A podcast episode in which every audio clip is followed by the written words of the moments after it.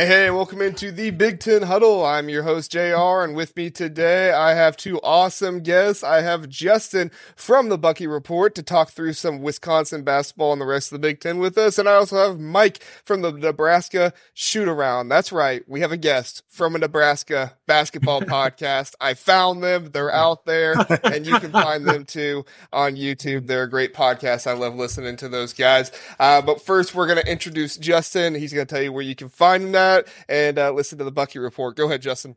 Yeah, you can check us out at just at the Bucky Report on Twitter, X, whatever you want to call it at this point. Uh, email us at the Bucky Report at gmail.com. And that's pretty much it. You can find us at any any place on podcast or on uh, YouTube under just the Bucky Report.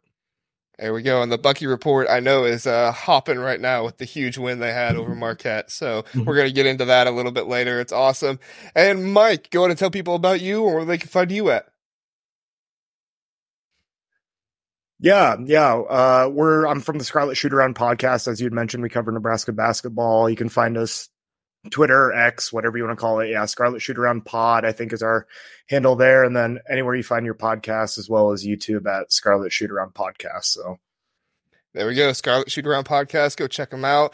Uh, a lot of good Nebraska basketball content over there. All right. Uh, before we get into it, do want to remind you we are brought to you by Big Banter Sports, bigbantersports.com. Go there for all your Big Ten media needs. In addition to that, please do like and subscribe to this video. It, we appreciate that. And If you're listening on podcast, give us a rating as well. That also helps us out. And, you know, tell us why you gave us the rating you gave us. Somebody gave us a two star rating the other day. That's all they gave us. I'm like, all right, well, let me know why we're two stars. I'd like to improve a little bit. So uh, let us know. We appreciate that. And if it's five stars, just say good job. All right. That's all we need there. So, all right, but let's get into it, guys. huge win for Northwestern. They did the same thing last year at Northwestern. Purdue falls 92 to 88. This was a big win. Zach Edey and Braden Smith, all those guys, they fought hard, but, um, but at the end of the day, Boo Buie and his arsenal were just too much. Justin, what were your thoughts on this game? He made some incredible shots, and they were not like they were unconventional shots. Looking at him, like there were a couple times he was really off balance, and he was still able to put it down. And Boo Buie just put on a show in that one. Um, you know, I think this is going to be the the story with Purdue all season long. Is they're going to struggle with teams with good backcourts because while their backcourt is improved over last year, they still do not have guys who can really check a dynamic playmaker at the guard position. And Edey can only do so much. You still have to set him up to be successful. And he can only pass so well too. That was another mm-hmm. thing I noticed with Northwestern was, you know, Edey was he was trying to make good passes, but at the end of the day, that Nebraska defense was just suffocating not only to him but the guards as well. It was just a really tough, tough matchup for them, and they played with their hair on fire all game. Massive mm-hmm. credit to them. Uh, Mike, what were your thoughts? Yeah, I know a lot of people like to talk about it when it comes to March specifically about guard play and how far it can take you, but I think this just goes to show even in I guess December now. Um, same thing can happen. I mean, if you have good guard play, you got guys that can fill up the bucket, you can beat anybody, and I think Northwestern showed that. Yeah, for sure. And I think, you know, Braden Smith and Fletcher Loyer in this game, 12 and 17, you know, that that's what you want. Um, but six turnovers for Braden Smith. You know, I mean, I was talking about him earlier in the year on this podcast, talking about, you know, hey, his turnovers are up a little bit more, but his assists are also up. I mean, when you only have uh, one assist by Fletcher Loyer, but two turnovers. That's just that's not going to cut it. Yes, yes, Braden mm-hmm. Smith had nine assists, but at what cost? With 6 mm-hmm. turnovers in this game. Um, I do still have concerns about Purdue. I think they're improving. I don't think they're the same team they were last mm-hmm. year, uh, but it does give me concern. I saw some Purdue fans uh, saying fire Matt Painter. Um, I don't think that's your answer, no, guys. Personally, definitely not. I, I know I was gonna say I think Nebraska would happily take him if, if yeah yeah no kidding hands, so and then suddenly you'll start sprouting up seven foot three guys on yeah. I think they just had like a seven three guy sign the other day or something like that. Mm-hmm. But um, but I mean Zach Edey he went fifteen for twenty from the free throw line. Uh, he got seventeen shots off. Fletcher Loyer uh, he honestly didn't do bad shooting the three three of five. At the end of the day, it was just a shootout. Northwestern got the turnovers mm-hmm. they needed to get and they scored off of them well. Um, y- y- Justin, you tell me, what does this say about this Northwestern team? Are we maybe thinking they're a little bit better than maybe we went into the year with them losing some key players, but Boo Buie is still there? What are your thoughts? I think as long as you have a guy like that in your roster, you have a chance. And I actually think Collins is a pretty solid coach. So I expect them to be a problem. I don't know if I'm putting them at the top of the league, but I think they're going to be a team that you have to be locked in to play against, or they will sneak up on you and take you down. So it wouldn't shock me if they end up being the, the top half of the league. And I think that if you don't come in locked into that game, they definitely are a team that can take you down and make you pay for it. For sure, for sure. Uh, Mike, in this game, the uh, Purdue had what was it, fifty-two rebounds total. Northwestern had twenty-seven rebounds total. I mean, if you when you nearly double the other team's total rebounds, you shouldn't be able to win. How how did Northwestern manage to get this win with so few rebounds? Yeah, I think the key is if you're if you're looking at the box score and how the game ended up, I Northwestern shot 50% from 3, they went 10 for 20. If you have that type of shooting night, if you're going 50% behind the arc, you can lose on the glass like that. I mean, that's a big margin. That's why the game went to OT. Um, ending up like that, you know, a massive margin like that. But if if free if um, the three point shot's not there for Northwestern, I don't think there's a there's a sh- chance that they win this game. But mm-hmm. they had a great shooting night, and then they pulled them through. Yeah, and I mean, Purdue's their defense was running around the entire game too. I think another key for them was how Northwestern was able to stretch the floor. Even Nicholson, who isn't you know the best three point shooter in the world, he actually didn't even take a single three this game, but he was able to maneuver around the court with Zach Edey on him, but still get open, make the things happen that needed to happen. Um, and of course, he only played 12 minutes in this game, but when he was in there, he played well. I thought Purdue had a far bigger rotation than what they needed to. Mason Gillis got 30 or 29 minutes. So, you know, he was the one, that, but go ahead, Justin. Yeah, I was gonna say he was the guy that honestly, he was the the forgotten man in this game. He played heavy minutes and really wasn't overly productive. And kind of look at that, and it's like, that's you can't have a dead spot on the court. And a game like this, that's the difference. No, I agree, and that that was what I was going to get to next. You know, when you play nearly 30 minutes a game, and you only provide four points, I mean, you just have to be a massive defensive, you know, mm. person to be able to play th- nearly 30 minutes and only get four points. But that's my concern with Mason Gillis. If he's not out there and producing and stretching the floor like he needs to be, I mean, he's had games where he just hit a bunch of threes and that's awesome. But if he's not able to do that, I don't know how much he offers to this team. Am I off there, Mike? No, I agree. I mean, he only attempted two shots the whole game. I see he had six rebounds, but no assists, no steal. So, yeah, I guess you, you scratch your head and kind of wonder what he did provide in those nearly 30 minutes.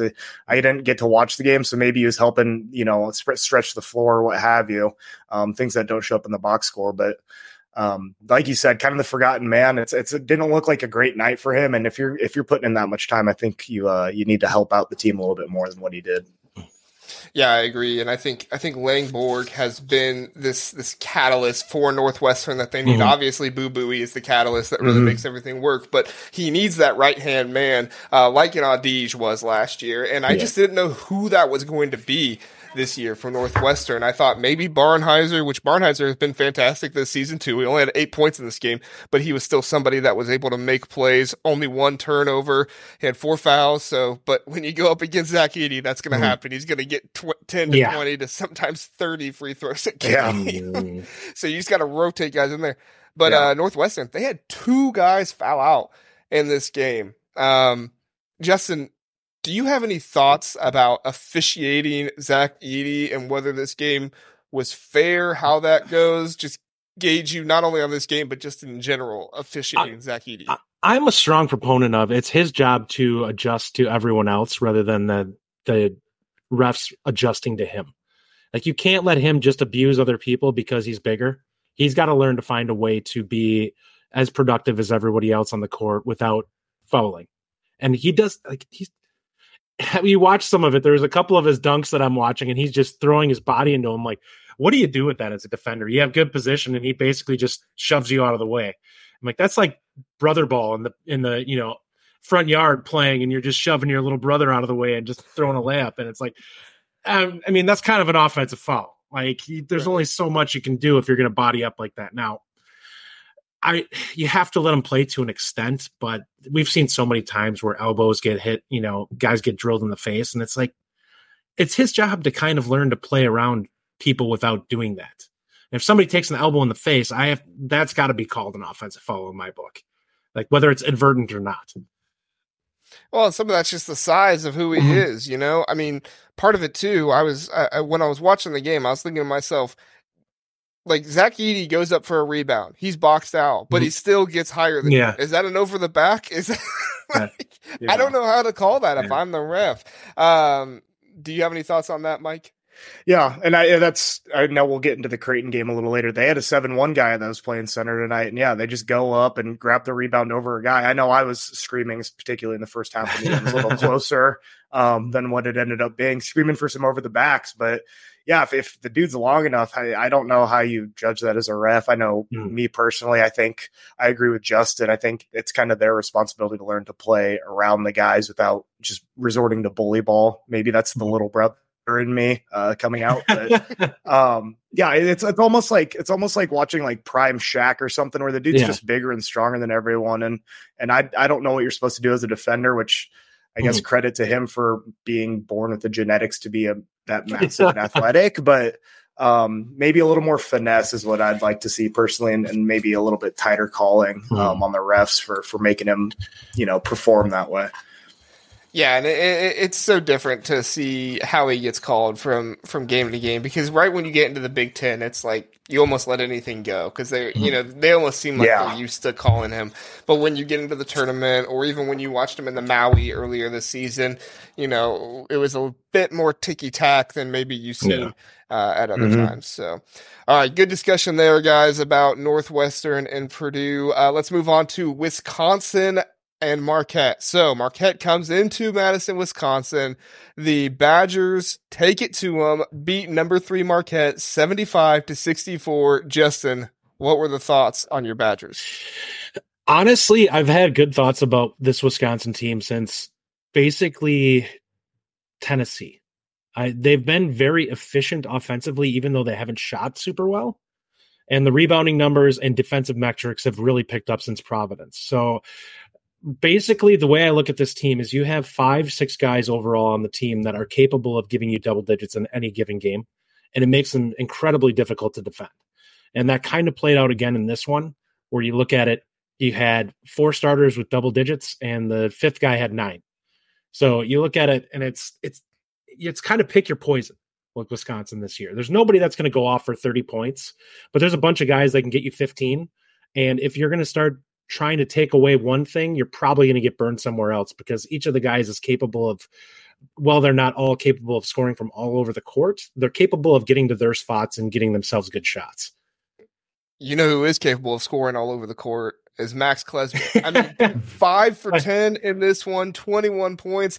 I was astounded. And Marquette just had no answer for him. He was just mm. roaming around the three point arc. Seemed like he was able to do whatever he wanted. He had that, what, one shot within the, within the arc. So he did, he, he did get one that was not a three pointer. but, um, I mean, the dude was, he, he was just outstanding in the game, able to hit every shot, do everything. Um, and I think Chucky Hepburn is actually starting to play the way that Chucky Hepburn wants to play. I think that's huge. He is not yeah. asked to be this guy that he is not naturally going to be. Justin, you have any thoughts on that? Yeah, that's one of the bigger takeaways that I've had coming into the season. I did not like it last year, and, and I think that unfairly, and, and even from from my perspective, I probably was a little harder on him than I should have been. I really don't like step back threes because I think to me it's it's not a high percentage shot. And if you're in the NBA and you're a guy who's just a, a, freak show, like you know Steph Curry or something like that, go ahead, throw it up. It's probably you're probably forty percent even on that shot. But in college, it's such a dead shot normally, and it's it's it just puts you in a bind overall in terms of your offensive sets because people get really stagnant and don't do a whole lot. Chucky has been incredible, and and actually this game, I actually had him as my player of the game, and a big part of it was playing a guy like Kolek you're really afraid that your point guard is going to try to go toe to toe with him and try playing the same way and playing a game of one up. Chucky didn't do that. He just kept the control of the game and kind of kept leaning on him and let Marquette make the mistakes in this one. And it was so, it, it was huge for them in the second half when Marquette made their run. His ability to kind of keep them just kind of towing the line and keep doing the same thing and stay locked in. Don't try to do too much. Yeah, Detman made a really good point here. Madison is a tough place to play football and basketball. It is true. I mean, you, you get in there to Madison and the crowds are just, uh, the crowds, the fans are just crazy. It's always a big crowd. Uh, credit to those fans because they do make it a really, really tough place to play. Mike, what were some of your thoughts on this game? Yeah, I, I think the big standout to me is just the the talent from Wisconsin's starting five. I, I, I, they played a vast majority of the minutes. Maybe they're not the deepest team in the league, but that's a starting five. I think that can go toe to toe with anybody. Um, you know, you mentioned anybody's viable to go off for double digits. You already mentioned four of them did go off for double digit points this game. Um, it's it's a team that they're really well rounded. I know um, it's tough to see Chucky Hepburn, you know, as a guy from Nebraska balling out in Wisconsin, but it's good to see that. Glad for him. Glad for the Badgers. Uh, it's a massive win, obviously. Marquette's a really, really solid squad. Um, glad one team got to win a in-state rivalry game mm. this weekend. So yeah, we'll we'll get to yours next. Don't worry. uh, Justin, just a quick, a couple quick questions, gauging your thoughts on some of these players. Uh, Connor Essegian, only three minutes. He hasn't seemed to be the guy this season that I think some people were expecting him to be. When we did our preview, like we were expecting really big things mm. from Connor Essegian in this game, being a big six man. Um, and not just this game, but you know, he just hasn't seemed to be that guy this season. What are some of your thoughts on Connor Essegian? Sure. Uh, off the start from this one, there are a couple of things that reasons why I think this is happening. Number one, Connor had somebody come down on him in like the, I think the Tennessee game early on in that game, somebody came down on his back and basically bent him in half, and he was kind of banged up after that for the the last four or five games. Um, he seems to be struggling to kind of get back in the rolling on this, and he's a guy who. If we're being honest, he's more of an outside threat. He's a guy who, from an offensive perspective, is not necessarily somebody who's a three level scorer. So if he's not shooting well, he's not necessarily a guy who who creates a lot on the court for your team other than to be a guy who's going to potentially cause some gravity from the defensive standpoint. Uh, the bigger part of this i think is john blackwell off the bench has been uh, incredible as a, a first year player. Plays super under control. He has he got a couple early fouls in the marquette game so he didn't play as much as he had earlier but he has been he looks like a guy who's going to be an all conference type player in a couple years. Um, more athletic than we expected. He's very his understanding of how to play the game in terms of being under control and taking what's there and only taking the shots that are, are smart shots is well ahead of his time. And because of that, he's been a guy that was in double digits, I think, prior to this one, like the last four games before that, I think he'd been in double digits every game. So he's kind of been stealing it because he's not only an, a very effective scorer at all three levels, but he's also a guy who's a really good defender. And that's what he came in as somebody who they thought was going to be a defensive presence right off the bat. And that would be where he'd steal minutes. Yeah, for sure. No, I, I that was another guy I was going to ask you about was Blackwell because I feel like he, as a freshman, that we didn't really uh, yeah. expect to be able to make the, the the impact that he's making for his team. When we mm-hmm. did our top five list of freshmen earlier in the season or uh, at the beginning of the season, he was one that I thought of, but I was like, no, I think there's some other guys. Mm-hmm. But he's really proved himself to be uh, a big freshman and very impactful for this team this mm-hmm. this year. So, all right, let's move on to Creighton and Nebraska. This was a big game for Nebraska. they were uh, seven and zero. Oh. It was kind of like that test game to see, you know, can they can they play well and can they keep keep it close? Um, you know, I think Nebraska was respectable at the at times. You know, I think they they played well, but at the end of the day, Creighton came in and, and, and they just really took it to them and, and kind of showed us that yes, Nebraska was seven and zero oh, and they did a really good job beating the teams they should beat. Um, but at the end of the day, Creighton is still the better team in this scenario. Mike, what were some of your thoughts? Yeah, uh, frankly, Creighton was the better team today. They're the better team probably about 99% of the time. That's it's a really good squad and it pains me to say that as a Nebraska basketball fan obviously, but um, it's it's a really solid team. Obviously, they're returning a lot of guys. They went to the Elite 8 last year. They they got a ton of experience. They got five guys that can shoot the 3, so it makes defense for Nebraska pretty tough and they did shoot a lot of threes today. Actually. I think they put um, up 40, I think, didn't they?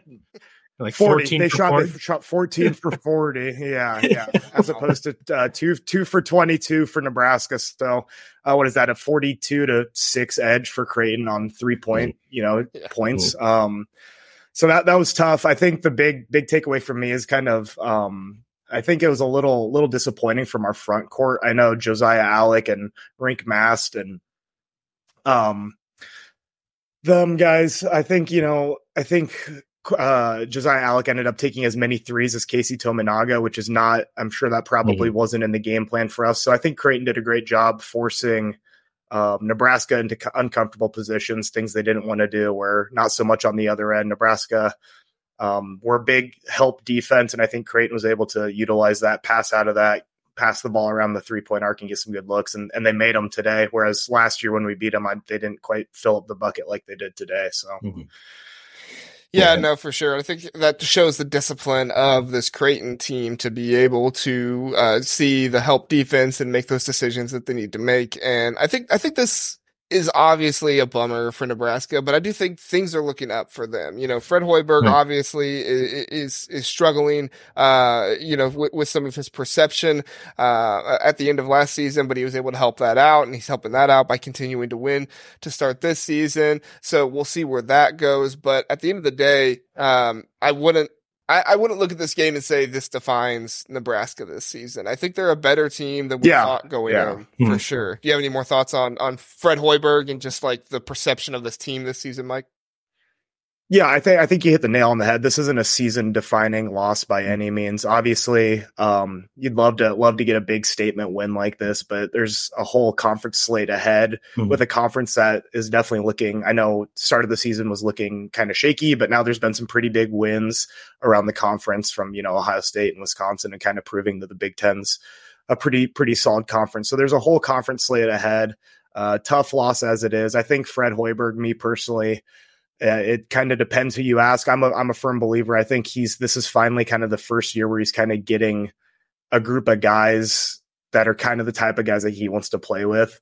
Uh, we have more shooters this year. We don't have to play. I mean, last year was really nitty gritty, really defensive, playing outside in. I think we want to play a little more, or in, inside out last year, excuse me. I think typically we want to play more outside in, shoot more threes, kind of get out and run the ball a little bit faster, a little bit quicker pace. So I think this is the first year. I think um, I'm excited about what the Huskers are doing. I think definitely looking up this year. They were 7 0 for the first time since I think it was 1992 93. Obviously, maybe not playing the best opponents, but to win the games you're supposed to win isn't something that we've seen out of Huskers in a long time. So just to see that is, is really promising. Excited to see what they can do in, in the conference this year for sure.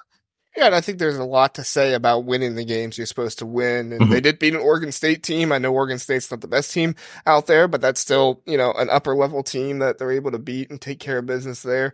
Uh, but you're right. It's so hard to play outside in when you're shooting two for 22 mm-hmm. yeah. in the yeah. game. I mean, that just disrupts your entire offense and you really have no answer to do anything else. Uh, Justin, what were your thoughts about Nebraska in this game and maybe just kind of like your overall thoughts this season? Sure. Well, Tominaga is a guy who torched us last year a couple of times, and it's this this was one seeing him not go off once was interesting. um, He's still at twenty. Yeah, yeah, no kidding. Uh, he but did not hit from outside. Like I know the game against Wisconsin mm-hmm. last year, he absolutely was hitting bombs left and right. Um, so the big takeaway that I had from this one was outside shooting was just Nebraska just struggled from deep and it really put them in a bind. You know, you're you don't really have a a go-to inside scorer at this point and if you don't have that it can be really tough to kind of get generate offense if you're just not able to unless you have guys that are really good at attacking the rim. Yeah, no, for sure. I think I think Tominaga has to be that guy who leads mm-hmm. the outside shooting and, mm-hmm. and really leads the team and being able to make it work. Uh, but but it, he is still young, and it's hard yeah. to put all of this weight on him. He has a bright future. Obviously, he's played nationally and done all these things. But at the end of the day, you know, this is still a kid and he still has to be able to make those things happen. And I think Fred Hoiberg's coaching will help him be able to develop mm-hmm. uh, and, and, get there to where the team needs to be. Uh, Mike, before we move on, I've been very impressed with Rienk Mast this season. Mm-hmm. Uh, obviously, he didn't have the game he hoped to have in this mm-hmm. one, but mm-hmm. just kind of give us some of your thoughts on him in this game and just overall this season. Yeah, I know Justin was talking about not necessarily having that guy on the inside you can go to. I think Rienk has kind of provided that through the first seven games. He didn't have, like you said, the showing today. Um, being able to have a big guy that's able to kind of bully ball a little bit inside mm-hmm. when those shots aren't landing. I think he's got a pretty diverse post game. He's got a good good you know, set of moves he can use down there. He's also able to stretch the three. I think it brings a lot to the team. I think he's mm-hmm. might be the biggest. I think maybe Bryce Williams is vying for that, but the biggest addition to these teams are definitely Rienk Mast and Bryce Williams. I think Mast is definitely bringing something the Huskers needed um, mm-hmm. for the for this year for this team. Um, I, I think he's going to have a rebound game. I hope against Minnesota here on Wednesday. So we'll see. Uh, he had a tough night shooting. I mean, he went three for eleven. He only went one for five from three. So pretty pretty rough outing. I mean, you can say that about most Huskers today, but it's definitely a guy to keep an eye on. I've been very impressed by him this year for sure. Speaking of Minnesota, that's where we'll go next because we have Ohio State against Minnesota earlier today. I think they tipped like just like three hours ago, so game ended just about an hour ago in this one. Ohio State wins 84 to 74. I think the story of this game was Ohio State just wasn't able to pull ahead like they wanted to. They were mm-hmm. playing very well, but Minnesota just felt like every single time had had a way to stay within 10 points, stay right there. I, I mm-hmm. don't think they were ever really like making Ohio State scared, uh, like they were going to come back or mm-hmm. anything. But but they just they kind of kept hanging around, kept being there, just close enough to make sure Ohio State couldn't take their starters out or anything. Uh, and Jamison Battle got to come back uh, after he was the villain last year. He was waving to the crowd, uh, you know, he was uh, after Minnesota beat him, and now he's back here playing against Minnesota. You know, and a lot of the same guys were were on this roster. Dawson Garcia, Ben Johnson, still coaching that kind of stuff. Uh, Mike, what were your thoughts on the Buckeyes versus the Gophers in this one? Yeah, like you said, I think the fact that they're unable to pull away. I know Ohio State's been looking really good these last couple of weeks. Uh, for Minnesota to stick around, I don't know if that says more about Minnesota or Ohio State. I think Minnesota's kind of a scrappy team. I, I know they're going to give you their best. Uh, Garcia uh, with 25 field, uh, you know, shot attempts today for 36 points. That's mm. incredible. Obviously, a guy you're going to have to key in on if you're if you're going up against them. Um, but as you mentioned, battle four for six from three, seven for 12 from the field, 25 points. Um, Ohio State had, you know, 25 points, 26 points from Thornton there. So, uh, pretty, pretty impressed by what the Buckeyes have done the last couple of weeks. I know they shot almost 53% from beyond the arc. So great shooting night as far as that goes. So, um, I'm, I'm impressed by what Ohio State's been showing recently for sure. Well, they showed that guard duo that we've been talking about mm-hmm. that you mm-hmm. really need. Mm-hmm. Bruce Thornton, uh, he just has a score first mentality that, that, that is kind of surprising to me. We didn't really see it last season. Now he still had five assists in this game. So it's not like he, you know, is only thinking to score and doesn't want to pass, but he just gets the ball and it's like, if the rim is there, he's taking it. He, he he's going to get to the rim. He's going to make it happen. Uh, and he can even shoot from the outside a little bit. One for three in this game. Not bad. Uh, enough to keep the defense honest. Justin, what were some of your thoughts on the Buckeyes and the Gophers in this one? Yeah, a big one for me was if you look at this game, the Buckeyes just the outside shooting for them was such a huge factor. I mean, over mm-hmm. 50% from three. They were good from the free throw line, 23 28, and, you know, they're almost 50% shooting overall. So this team, they played pretty efficient. I mean, that's just going to be really tough for another team to to be able to take them down, even with a guy like Garcia going off for what he did in this game. And I just think that Minnesota is one of those teams that's still kind of trying to build with Ben Johnson there and trying to get a talent base in that they feel comfortable and confident with. They have they were kind of a rough t- in a rough shape coming into his time as coach, and it's going to take them a little bit, I think, to kind of put together the talent base that they need in order to be really able to compete in the Big Ten. I would be remiss if I didn't mention uh, Ohio State's version of Mason Gillis with Evan Mahaffey. I, I'm still trying to figure this dude out, guys. Zero points, 22 minutes, but he's out there with six rebounds, three assists, three steals. I mean, the dude is all over the place, but he also has two turnovers. Um, I don't know what to make of this kid. I, I, he's like a glue guy, but at the same time, you can't really rely on him for anything offensively. Um, it, it's it's baffling to me what he's able to do on the floor and how he's able to make this offense stick. At some point, at some mm. point, somebody is going to have to say, "Mahaffey, just shoot." You know, we're, we're, gonna we're gonna double team Bruce Thornton. We're gonna yeah. double team Zed Key and Felix Paul. All these guys just shoot. We're not even going to start guarding you. Um, do, do you see that happening soon, Mike? Yeah, I think if if you're an opposing head coach, you got to start looking at the film and, and kind of making that adjustment. And yeah, you got to be leaving him open. If I always say, if you're that wide open, if there's there's probably a good reason you're that wide open, and mm-hmm. they want you to take that shot. But I think he's going to have to start shooting the ball and, and, and making the shots and prove that he can, or else that's going to make it a lot hard on those other guys to keep doing what they're doing. The defense is going to start sagging off. Yeah. It's going to be, it's going to be tough for, for the other Buckeyes if, if he doesn't start, you know, producing some on the, even if it's a drive and, and get a foul, get a whistle, get some free throws, um, just, just something to, to be productive on the offensive end. Yeah, Yeah. for sure. Uh, go ahead, Justin. I was gonna say you you can't play four on five. It's it's Yeah. borderline impossible, and unless you have ultra efficient players at other positions, it's so hard to have that extra guy who's able to kind of roam and help.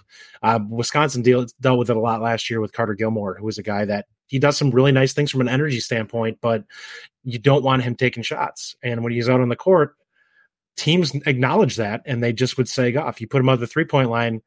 If you can't hit threes, then, then the defender's Yeah. basically below the three free throw line, and it's like you have an extra post defender then. Like that makes things so much more complicated from a, an offensive standpoint at that point. The one thing I will say about it is uh, that I do feel like Chris Holtmann is doing a good job of minimizing that because he's not leaving Evan Mahaffey in there for, you know, eight, 10 minute long Sure. stretches. He's, he's putting him in, letting him play his defensive plays and bring him out, which you don't normally do with a guy because they have to get into rhythm and play Mhm. offense. But if you never get Yeah, into rhythm and play offense, if you don't have to do that, yeah.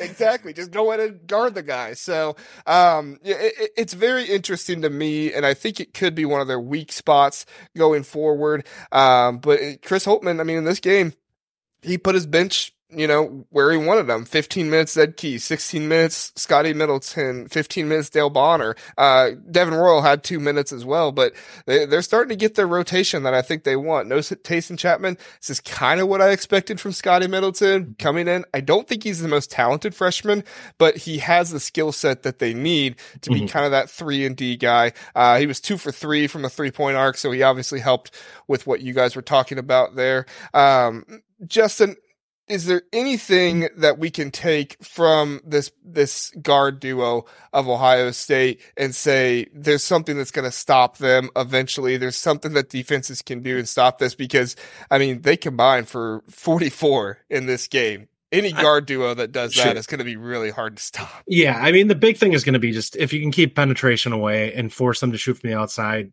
That's going to be with any guard duo is to try and force them to take long distance shots. You hope that they just aren't hitting them at that point. Um, better defensive teams are going to be better on that. They're going to they're going to close out strong and they're going to be able to hopefully stay in front of you or at least help if you get by somebody. And if you can do that, you can hopefully minimize it. But you're you're probably not going to be able to stop them outright. You're going to have to try and just minimize as much as you can and at least make it hard for them. Yeah, for sure. Uh, Mi- Mike, if you had to think of one or two teams in the Big Ten that would be able to to best do that, kind of be the strongest defensive battle for Ohio State and these guys, who would be two or three teams in the Big Ten that you would say uh, they they could possibly win that battle? Yeah, I mean, I think you look at, I mean, obviously a team uh, super athletic like a Michigan State. They always got the guys that can close out. They always got freak athletes that can do, um, you know, that type of that type of task. I think Illinois has one of the best defenses in the country at this point. They're they're going to be able to, to to clamp those guys down. You would think, and then obviously, you know, Purdue's a solid squad. Their defense is going to be good, but a, a team that I kind of want to give a shout out to is Rutgers. I think they've been very impressive on the defensive end so far this year. I'm not sure if they're going to be able to completely stop the Ohio State guards from doing what they want to do, but as Justin had said, you got to you kind of mitigate it, try to make somebody else kind of beat you. And so, you know, if they're going to get there 10 to 15, that's so so be it. Mm-hmm. But force someone else to you know make up that difference instead of giving up 20 points to those guys. Yeah, for sure. And I think that's that's going to be the key is making somebody else on this offense beat you, whether it's Zed Key, whether it's Felix Okpara. Uh, but that's the huge thing with a guy like Jamison Battle. I think he was one of the best transfer additions in the Big Ten. I think there were obviously other very good ones as well, but he was one of the best, not from like a skill point, but just like what the team needed to Mhm. be able to do what they're doing. So don't sleep on the Buckeyes this season. I think the Gophers played a good game. I think they're better than maybe their record will indicate at the end of the year. Uh, but don't sleep on the Buckeyes. They could, if they don't have their January slump where they lose like eight or 10 in a row, uh, they, they could be pretty scary. So, uh, before we do move on, I want to remind you about CBB Analytics. CBB Analytics gives us a free pro tier to tell you about them every single basketball episode. So check out CBB Analytics. They have free stuff for you. It's really good stuff. They track everything. They have tons of game recaps. If you ever miss a game, go to their game recaps. They have so much information, helps you feel like you actually did watch the game, know what's going on. And at the end of the day, you will be a smarter basketball fan for going there. So go to CBB Analytics, see what they got. They do awesome work there and maybe think about purchasing a, a tier or something like that because they really do help you out a lot there. All right, guys, let's move on to Oregon and Michigan. Uh, buzzer beater in this one. The hometown kid for Oregon made yeah. it. Um, it, just kind of a heartbreaker for Michigan. Michigan, ever since Juwan Howard has been back, it's just not looked like the same Michigan team. The defense hasn't been there, but the offense hasn't been quite as good as maybe we saw before. Uh, Mike, what are some of your thoughts on Michigan in this game and maybe just in general this season? Yeah, I think Michigan's kind of still holding on to that St. John's win, hoping to find another one here. I mean, they're sitting at four and four right now. It's just been a kind of of a confusing season for me for, from what I've seen from Michigan. Um, you know, a, a, loss to Memphis, a loss to Texas Tech, and now a lot, another loss to Oregon. Uh, it's always it's always tough to to lose on a you know last second buzzer beater three, but uh, even without that, you know, it's it's they're going to go to a second overtime, and and I just like I said, I'm not sure I've seen what I need to see from Michigan. I'm just a little confused if if we're talking about guys that are kind of disappearing. You know, Reed Junior, he's playing 21 minutes. He's got no points. Another one of those guys that you're just kind of scratching your head what he's bringing to the team. Um, it, it's a little confusing for me so far. I'm not exactly sure what to expect from Michigan at this point. Go ahead, Justin. Yeah, I, I watched Michigan, and that, you know, as somebody who's had them be one of our rivals over the last couple years, they for whatever reason, from a, a, a mental standpoint, you watch the, those old teams that they used to have, the, the Final Four teams a few years back, that seem to really play at a high level and be able to just make smart decisions in the in tight games. This team struggles with some of that stuff. Like there's the little things that they just don't do overly well. They have all the talent in the world. They're capable of being a top 10 team, but they just make mistakes and things like that that that keep other teams in games that they shouldn't. And that's it's you look at it and it's I don't I don't want to bag on the coaching, but it's been kind of a weakness for that team. I think as the coaching staff has has not exactly gotten these guys to buy in and play not only unselfish. There, there's a lot of iso ball. Like if you watch this game, who was it? Uh, the the point guard for Michigan had yeah McDaniel. yeah he he he was constantly calling people clearouts, and I'm like, this uh, this is a surefire way to get your teammates to basically just stand around and do nothing. You get super stagnant when you have somebody that's just wants to start jacking up threes from 25 feet out. That's that's a problem. They have to figure out a way to play cohesively as a unit, and that would make them so much better if they could consistently do that. Oh, and that was a thing when Phil Martelli was in charge. They did have like a more cohesive offense mm-hmm. going. I felt like more guys were touching the ball down the court. I felt like Dug McDaniel, uh, which, which, by the way, Dug McDaniel is a amazing yeah. offensive talent. He's a very good I mean, player. Not, he, yeah, I'm yeah. not taking anything away from him. He he deserves to have the ball yeah. in his hand. He gets the ISO ball every single game because mm. he is just that spectacular. Um, but at the end of the day, it, that can't be your only offense. It mm. reminds me uh, a bit of Ohio State last year with Brice mm. Sensabaugh. You know, Brice mm-hmm. was all all offense, very little defense. I mean, I think Dug McDaniel is not a terrible defender. I don't think he's anything spectacular. I don't know if maybe average. Uh, but but he he is just this offensive talent that you kind of, if they're not careful, they're just gonna kind of rely on him to be their only offense down the floor every mm-hmm. single time, and that does come back on Juwan mm-hmm. Howard and coaching. Um, Mike, are are you having the questions about coaching with this Michigan team that we are as well? Yeah, I think you know, and we're talking about a lot of ISO ball. They they're actually ranked like 220th. I see right now in assists per field goal made. So plenty of ISO ball. That's well below average as far as they're, they're like 47%, well below average on, you know, assists per, per field goal made. So it, it, comes back, like you said, it comes back to coaching. I don't know. I'm not the guy that makes multi-million dollar decisions. So I'm not going to be sit here and say uh, what, what the coaches are doing are right and wrong necessarily, but just like I said, a little head scratcher. I want to see a little bit more team ball, like you said. Mm-hmm.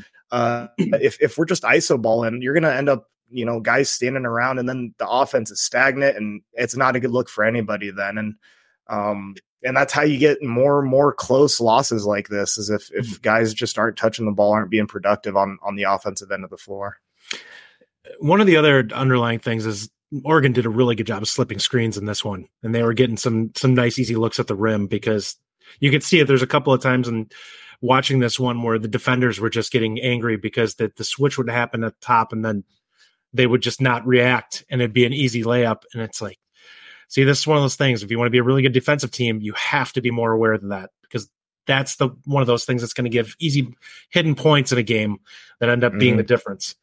Well, cohesion and communication on mm-hmm. defense is so important. And when you're, I don't mean to keep coming back to it, but really, I mean, basketball, the game is all played together. Your defense mm-hmm. and your offense is all played together. You can't go down the floor and play iso ball every single time. I mean, they had 11 assists and 16 turnovers mm-hmm. in this game. Yeah. You can't, you can't be yeah. not sharing the ball on offense and then come down and play defense and expect to be cohesive and commutative. You know, I mean, it, it just doesn't yeah. work that way. You have to have mm-hmm. some kind of, uh, you know, working together and, and, working in a cohesive way. I know I said that word a lot, but it's just what I keep going back to yeah. with this Michigan team is are they cohesive? Are they working together?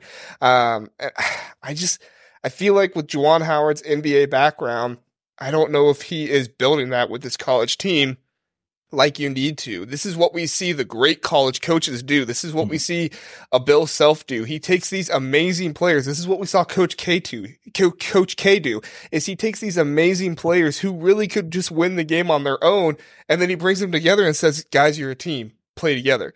And I just don't mm-hmm. see that with Juwan. Mm-hmm. Um, Mike, if we're being honest here, do you think Juwan makes it to the end of the year? It, I mean, it depends. I mean, let me look at their schedule real quick. I, I just the the I don't know if they have a whole bunch of. I mean, I guess they have Florida in the in the non-con still. That's a kind of a signature win they could get. It depends how many kind of signature wins if they get a you know a big win over Purdue Very or something true. like that. But they play Purdue pretty late in the season, and now you're kind of wondering is he going to be around long enough to even see that game? So, um, I I, I think it depends if if they get things righted. Um, I think they I think they definitely, as we mentioned, have all the talent in the world. So I, I I think they get it right, and I think they give them a chance to stick it out this year. I'd like to see that. I'm never a fan of you know somebody losing their job, but if if the slide keeps you know they've lost two in a row now. If they go into conference play and they lose three, four, five, you know, out of the first you know six or seven, it, it's gonna be it's gonna be tougher to argue to keep them around for sure.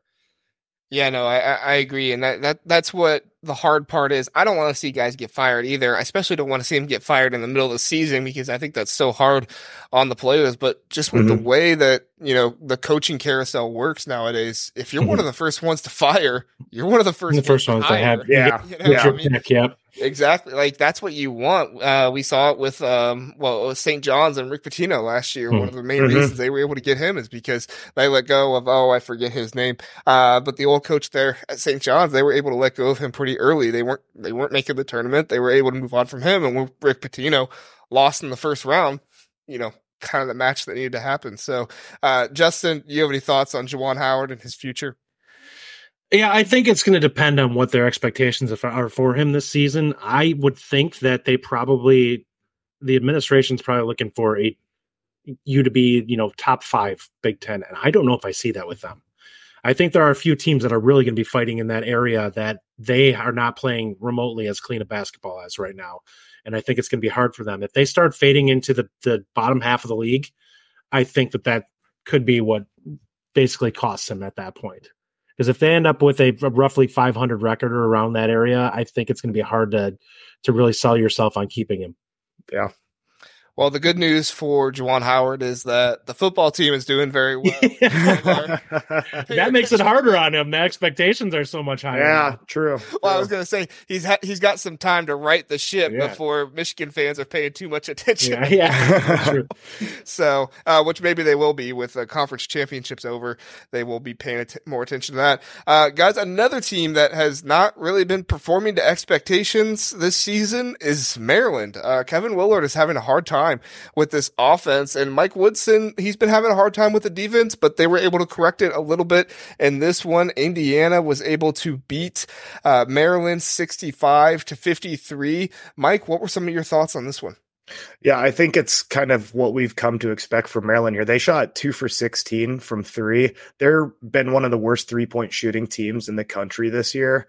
I I just I wonder about them. It's it. I don't know what's going on necessarily in College Park. There, it's it's not looking too hot for me. Uh, I think it's a big win for for Indiana. You know, it's a tight win. It's always. I mean, it wasn't a tight win. They won by twelve, but tight win as far as it's a conference game. Um, start the conference off right against you know everyone's going to bring their their best in that first conference game. So um, I, I, I love it from the for the Hoosiers. They're six and one, you know, kind of where they want to be, uh, looking better. It's just a head scratcher for me of what's going on for the Terrapins. As I meant, the, just the three point shooting has just been so poor this year. Um, I just I'm wondering what's going on with them what's kind of crazy is that IU shot three for nine, so they only yeah. got one more three. But yeah. you know, to their credit, they were like, "Hey, why keep shooting if we're not going to make yeah. it? You know. Yep. So, uh, Justin, what were some of your thoughts? Yeah, the big overwhelming thing for me is if you look at it, Maryland was just bad shooting overall in this game. They're only 35% from the field. And then you look at the rebound, rebounding, Indiana killed them on the board. So it's 46 to 30 rebounding. And those two things coupled together are going to make it really difficult for you to be able to stay in a game. Um, likely that was probably the difference in this one was effectively they just didn't shoot well enough in order to be able to overcome the rebounding difference. Yeah, and, and, that's huge for Maryland because Maryland has a lot of good guard play with Jahmir Young to be able to make things happen. But if you're not able to battle down low and get the rebounds and do those kind of things, it kind of minimizes Jahmir Young in, in, in a few different ways. I, I kind of had a lot of hope for Julian Reese going into uh, this season. It, it, I thought he was good last year. I don't think he was anything spectacular, but I thought mm-hmm. you saw a lot of bright spots. We saw somebody who could come in and do some good things, and he's still doing good things this season. But I just, I don't want to question his toughness because that's obviously mm-hmm. not my place, but he doesn't look like he is excelling down low against some of these yeah. bigger guys like, like maybe we'd expect him to. Do you have any thoughts on that, Justin? Yeah, I look at him and he's a guy who I think is a good athlete, but I question his skill level. Like I'm not sure he's a guy who's necessarily capable of just kind of putting a guy in a blender down on the block and making it complicated and being able to really attack them. And I think that's what makes it difficult because he's he's got a nice little jump hook, but other than that, he really doesn't have a lot of go-to moves to be able to get himself easy shots. And if you're physical with him and kind of can create some distance down there. We've seen it as Wisconsin. As a Wisconsin fan watching Crowl for us, he's a guy who, when you push him away watching him turn over his shoulder and throw a 10 foot hook shot, I'm like, you're driving me nuts. You're way too far out. Stop taking that shot. Like if you're within five, six feet, go ahead, take it every time. But you're 10 feet out, that becomes a lot less high percentage. I'm like, and that's kind of the thing you see with some of these guys. They they know they they want to take a shot, but they don't understand how to necessarily put the defender in an awkward position where they get themselves a clean, easy look. And it's one thing the things Edey's so good at because he's able to just basically body you until he gets you exactly where you want to. Well, when you just throw the ball down yeah, every time, yeah. like, your hook shot is six feet out, and you're just like, yeah. Oh, He's got the Fisher Price hoop. He's just throwing. Yeah. yeah. And the other guys look like toddlers. Yeah, yeah, yeah, so, yeah. Um, uh, uh, Mike, I want to go to you about Kel'el Ware because Kel'el Ware was a bit of a question going into the season, and he gave Julian Reese all he could handle in this one, stretching the floor. He hit uh, one three pointer in this one, only attempted one, but he hit one three pointer in this one, had 14 rebounds, uh, 18 points. I mean, Kel'el Ware has surprised me with how Mike Woodson has been able to get so much out of him. I still don't see a fire out of him that maybe I would like to see, but he just, he might not be one of those guys. Speak on maybe a little bit of what he's been this season and how important he will be to the Hoosiers going forward. Yeah, I haven't have it. I mean, it's everyone wants to talk about Big Ten ball and how important it is to have a big guy down low. Um, it's it's crazy important, I think, to to for him to provide that. As you mentioned, one for one from three. If he's going to be able to stretch the floor like that, that that's huge. Um, I like you said, kind of a question mark coming in the season. What we're going to see from him. I've been thoroughly impressed so far. You know, he's he's averaging, you know, what it's like seven, eight, nine rebounds a game now. He's 17 points. He's almost averaging a double double. He's been very impressive for me. Um, I I just I I don't know, like you said, the fire, but like you said, maybe he's not one of those guys that comes out and gets hyped up like that. As long as he's cool and collected, if he keeps giving mm-hmm. performances, you know, an 18 point, 14 yeah. rebound performance, you can be as calm, cool, collected as you yeah. want to be. I, it, it's very impressed from him. I think he's, once he goes against some maybe, um, some higher tier big. I mean, a Zach Edey, guys like that. We'll see. I mean, a real big test in that case, but. Yeah. Um, I'm, I've been thoroughly impressed. I mean, he's a sophomore. He's a young guy. He's got a lot to learn still. I know post, especially post play, it's, it's, it's a lot of finesse, a lot of technique. So, um, love what I'm seeing from him so far for sure that's what I was going to say. Is I'm really excited to see him against Zach Edey because you know even though Edey is obviously still bigger and taller and all those things, uh, he just has that length and that wingspan to be able to battle with Zach Edey like mm-hmm. some other guys haven't been able to do this season. I'm not saying you leave him one on one on the block and just you know no. let it go, but yeah. he he's more reliable than in his size than maybe some other guys have been. Uh, last question, Justin, before we move on from here. Um, I hate to ask it because I actually love Xavier Johnson. I think Xavier Johnson ha- plays with a fire that I really appreciate. I think he's a good college player. Um, do you think that this Indiana team might be better without Xavier Johnson on the floor? Yeah, I mean, he's a guy that can get you in some. He's if he's hot, he's hot, and if he's not, he can shoot you right out of a game because he some you you always see that with certain guys who want to believe in themselves a little too much. They're the heat check guys where it's like, all right, just sometimes less is more and go out there and make the easy plays, get everyone else involved, and just take what's there. That's actually when we were talking about Blackwell earlier. That's one of those things where he could, if he could figure out a way to get himself just to take the easy shots that he's able to create, he would probably be so much more efficient and actually help them to become a better team if he would do that. Yeah, no, I agree. I, I, think Xavier Johnson is one of those guys that he can bring so much to your team, but he can also take yeah. so much away as well. Because in the middle of the game, everything can be going right for your offense, and then Xavier Johnson just does something that you're like, hmm. "Why are you going away yeah. from this? Come on, just keep doing yeah. what's going right." But then he can also be that guy where it seems like nothing is going right, mm. and then hmm. he does something, and you're like, "Oh, wow, okay, that works." That work. yeah. um, so it, it's just it's crazy.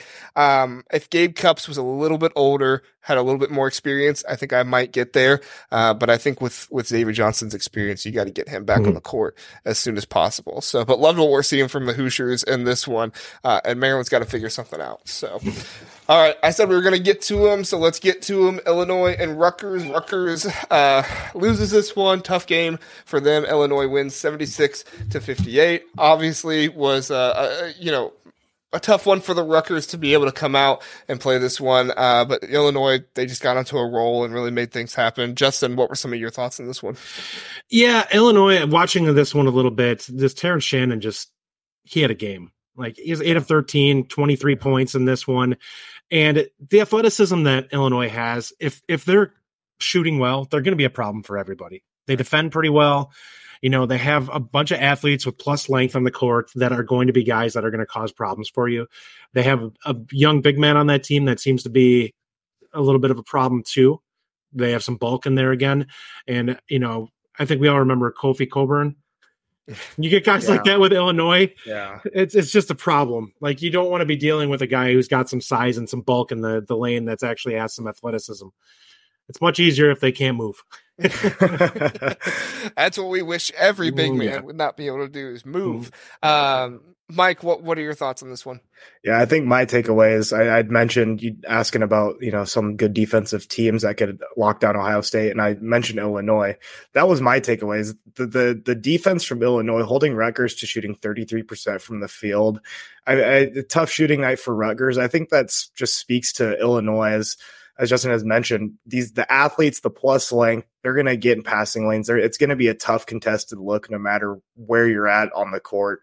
Um, just very, very impressed by them. I think they're. I after you know the feast week with all the Thanksgiving tournaments, I was like, oh, Purdue's going to run away with it. You know, I don't know if anybody, but Illinois is kind of creeping up there for me now, and I think they definitely have a shot to contend with what Purdue's bringing. I, it's a very talented team, very good on the defensive end, and they're gonna they're gonna make it into a you know a, a rock fight every time you play them. It's mm-hmm and yeah, Shannon Shannon Jr. obviously he's averaging like twenty on the year, something like that. You got a guard play like that, it's it's always going to give you a chance. Such good, so yeah, such good size for a guard too. He's yeah. a guy who can be able to bully other guards in the league yeah. all year long.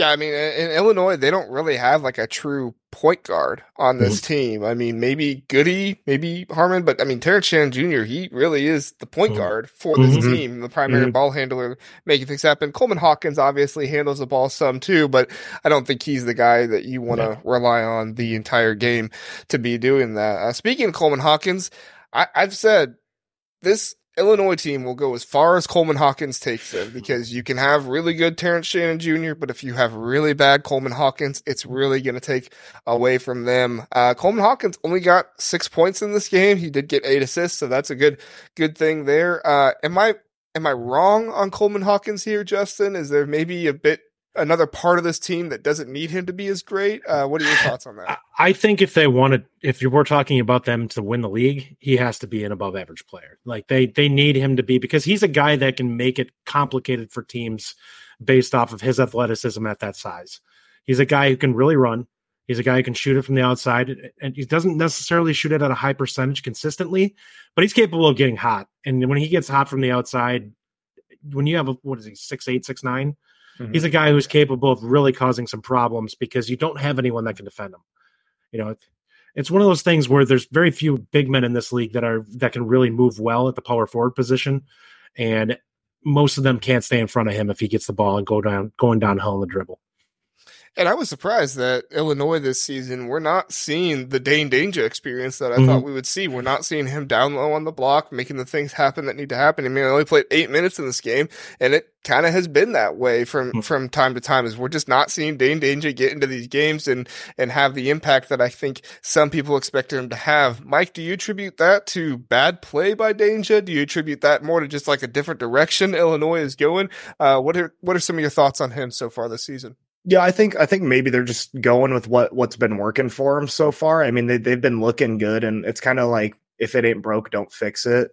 Um, I, I don't have any doubt that the coaches, you know, have any doubt in him necessarily. I think if he gets called on, he can definitely provide them with good, solid minutes. He's he's a fantastic athlete, fantastic player. So, um, I I, I, think I think they're just kind of sticking with what's been working for him so far, and and I mean his minutes haven't been there, but um, I, I, I think he's a great player, and I think if if need be, if his number gets called, he's definitely going to show up for him.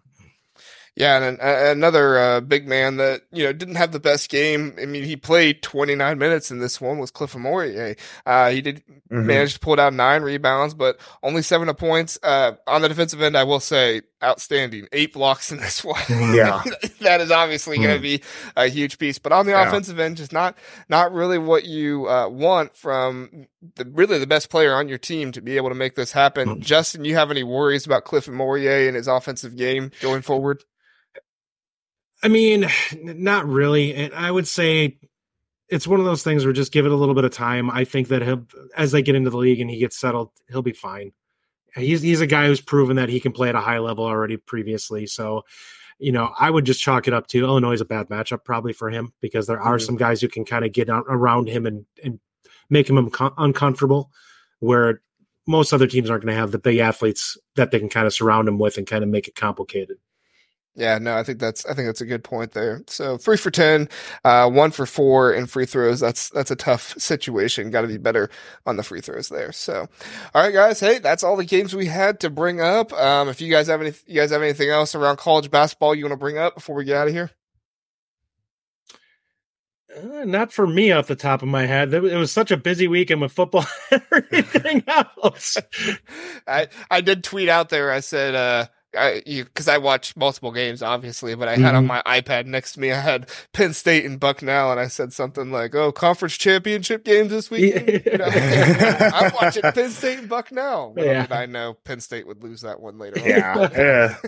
tough, tough, tough situation for Penn State so far. But uh, but as we get deeper into the season, we'll be sure to talk about every Big Ten game uh, with football going on right now. We'll have definitely more basketball episodes to get to this month with bowl season season, less Big Ten ba- uh, football being played, which means more Big Ten basketball talk because it's only going to heat up more mm-hmm. from there. So, uh, Justin, thank you so much for coming on. Mike, thank you so much for coming on. Like I said, go visit these guys. The Bucky Report for Justin and Scarlet Shoot Around for Mike. Really appreciate you guys. Have a good one, and thanks everybody for watching.